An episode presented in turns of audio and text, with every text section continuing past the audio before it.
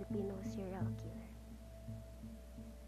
Juan Severino Malyari Juan Severino Malyari is a native of Macapebe, Pampanga, and studied theology at the University of Santo Tomas. In 1809, he completed his studies and was ordained and then became the coadjutor in Capan, Lubao, and Bacolod. Fresh from his success in the priesthood, he then vied as parish priest in various churches such as Orani, Mariveles, and Lubao, but he was unfortunately being constantly rejected.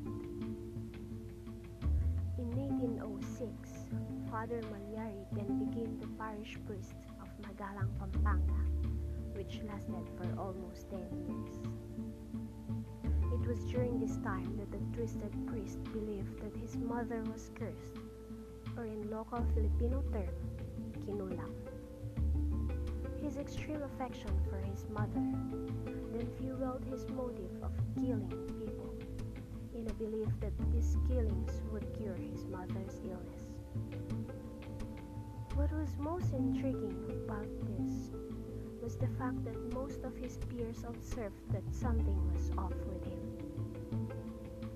Due to unknown causes, he then contracted a mysterious illness sometime around 1826 which led to an attending priest who had to take care of him, finding the personal belongings of his victims, which later then served as evidence.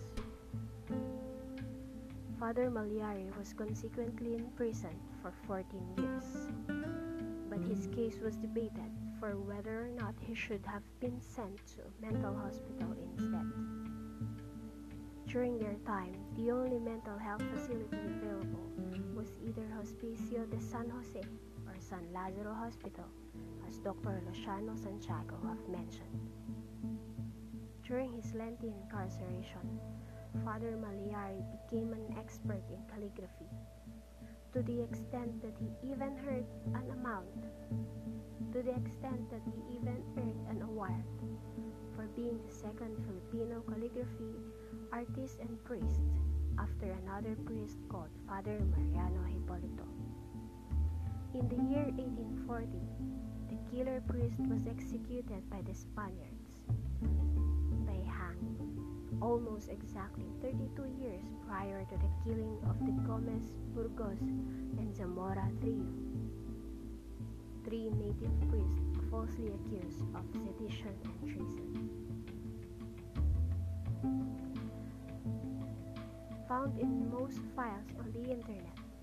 Father Juan Severino Mallari's body count was believed to have told up to 87, told up to 57